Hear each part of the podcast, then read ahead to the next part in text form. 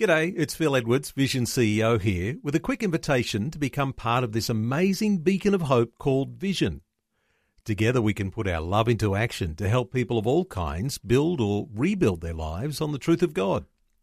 Please consider the part you can play during our upcoming Visionathon appeal, remembering that it's your support that makes Vision possible, including this podcast.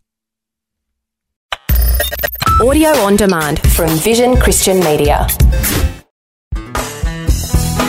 Jesus promised each of his disciples, that's anyone who believes in him, follows him, obeys him, an abundant life. Yeah, right. But in the same breath, in the very same verse in the Bible, he also says that there's a thief, and all the thief is interested in is to steal, kill, and destroy.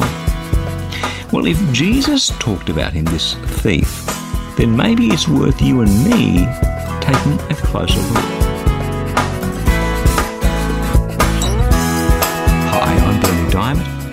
Welcome again to the program as we take a look at our enemy, the devil, from a different perspective. I was speaking recently with a group of people. It was a church service, a Sunday morning, and I asked them this question Is there anybody here in this room today who doesn't have at least one thing going on in their lives that hurts? One thing they wish wasn't there? One thing that they want God to heal or to change or to solve or, or to take away? If you don't have at least one such thing in your life, raise your hand in the air. There would have been, I'm guessing, over 100 people in the room. Silence. I cast my eyes around the room. I just allowed the silence to hang there momentarily. And not a single hand went up in the air. Not one. These were all people who believed in Jesus. These were all people who had heard Jesus say, John chapter 10, verse 10, that the thief comes only to steal, kill, and destroy. I came that they might have life and have it abundantly. They'd all heard Jesus promise them an abundant life.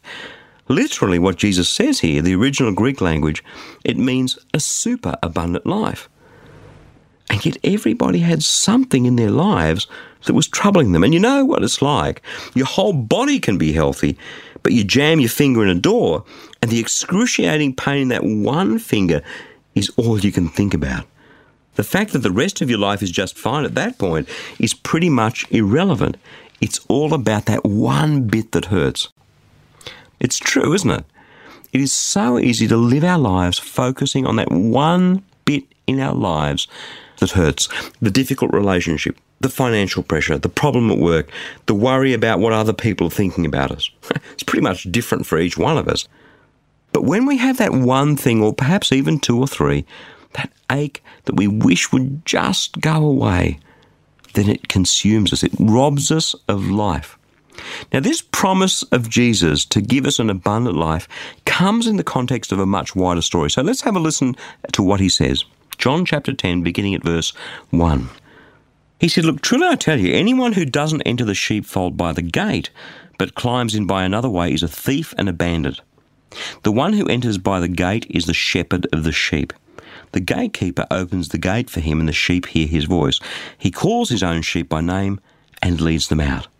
When he's brought out all his own, he goes ahead of them, and the sheep will follow him because they know his voice. They won't follow a stranger, but they'll run away from him because they do not know the voice of a stranger. Jesus used this figure of speech with them, but they didn't understand what he was saying to them. So again, Jesus said to them, Very truly I tell you, I am the gate for the sheep. All who came before me are thieves and bandits, but the sheep did not listen to them. I am the gate. Whoever enters by me will be saved, and will come in and go out and find pasture. The thief comes only to steal, kill, and destroy. I came that they may have life and have it abundantly. I am the good shepherd. The good shepherd lays down his life for his sheep.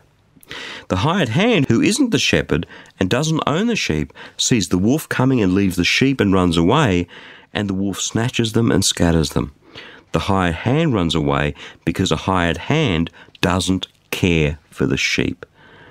I am the good shepherd. I know my own, my own know me, just as the Father knows me and I know the Father, and I lay down my life for the sheep. This was a very familiar story to those who were listening. They, they knew the profession of a shepherd was one of honour, one of protecting his sheep. They knew that as a shepherd led his sheep out over the stony plateau of Israel in search of pasture, thieves would often attack to try and steal the sheep. Wild animals would sometimes attack to, to steal a sheep and eat it for dinner. It was the reality of life for a shepherd. And a true shepherd's job was to defend his flock. But let's focus for a moment in this story on the thief. The thief comes only to steal and kill and destroy. Jesus is telling a parable here, a parable that's meant to reach into our lives. And the thief in this story is the enemy, the devil, the tempter, the deceiver he's referred to elsewhere. The one who dangles glittering baubles under our noses, trinkets and, and treasures that are so alluring, so seductive, they appear to promise so much. Can he get us to wander off? And other times, he comes simply to attack us through, through circumstances, through other people. We see that in Job's story in the Old Testament, how the devil uses financial collapse, sickness, family breakdown, even so called friends to attack Job. Paul the Apostle gives us a glimpse into the spiritual realm to tell us what's going on when we're under attack from this enemy, this thief who comes to steal and kill and destroy. Ephesians chapter 6, beginning at verse 12. Paul writes, Our struggle isn't against enemies of blood and flesh, but against the rulers, against the authorities, against the cosmic powers of this present darkness, against the spiritual forces of evil in the heavenly places. See, there's, there's a spiritual dimension to life, and if we ignore that, we do so at our peril. There is a devil, he is our enemy, and sometimes he comes dressed as an angel of light to deceive us. Other times he sneaks up like a thief, or he attacks openly like a wolf. All that is in the Bible. And we ignore this, this spiritual dimension of evil at our peril. But look with me again, if you will, at what Jesus says about himself. So again, Jesus said to them, Very truly I tell you, I'm the gate for the sheep. All who came before me were thieves and bandits, but the sheep didn't listen to them. I'm the gate. Whoever enters by me will be saved and will come in and go out and find pasture. In summer, the shepherds would stay out overnight with their flocks. They'd roam further because it was warmer. And dotted around the place on the plateau were pens that had been built using dense hedges. So by night, the shepherd would lead his sheep into one of these pens. But the pens had no gate. So he would sleep in the opening in the gateway. He, in effect, became the gate to keep the sheep in overnight, safe and sound, so none would wander off and to keep the thieves and the wild animals out. He would fight any that came with his shepherd's staff and his rod, a kind of club with spikes. He was the gate. He was their safety. He gave them protection and so safety and peace. And that is Jesus in our lives today, my friend. Make no mistake about it. The thief will come to steal and kill and destroy, to rob us of the abundant life that Jesus has planned. The wild animals will come to tear at our flesh and to corrupt our flesh. And yes, we can wander off in our own direction, but out there on our own, you and I are sitting ducks. The place of safety is with Jesus. The place of safety is close to our shepherd, the true shepherd who laid down his life for us. Think about it. If we're constantly being ravaged by the devil, how can we possibly be having an abundant life?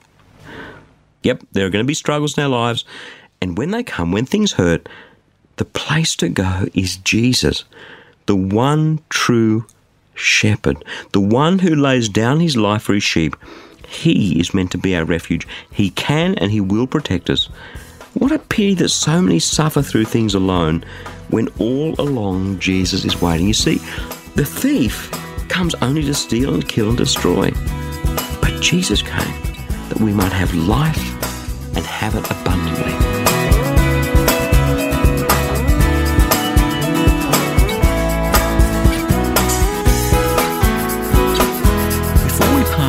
Today, I was just wondering if I could ask for your input, a bit of help, if you will, to guide me along the way. As you might imagine, we receive a lot of feedback to a different perspective from right around the world. And one of the most common things people say is, I wish you could teach more about subject X or whatever. So that got me to thinking, wouldn't it be great if we could be a bit more deliberate about that? Wouldn't it be great if I could get your input on the teaching topics that would really speak into your life. So, could I ask you, when you have a moment, to head across to teachingtopics.org to have your say? It'll only take you a couple of minutes, and who knows how many other people right across the globe might be blessed by your God inspired ideas. That web address again is teachingtopics.org. Just a few minutes of your time could have a powerful impact that ripples out into countless places that we can't even begin to imagine. I'm Berni Dymet. Catch you again, same time tomorrow, with a different perspective. Thanks for taking time to listen to this audio on demand from Vision Christian Media. To find out more about us, go to vision.org.au.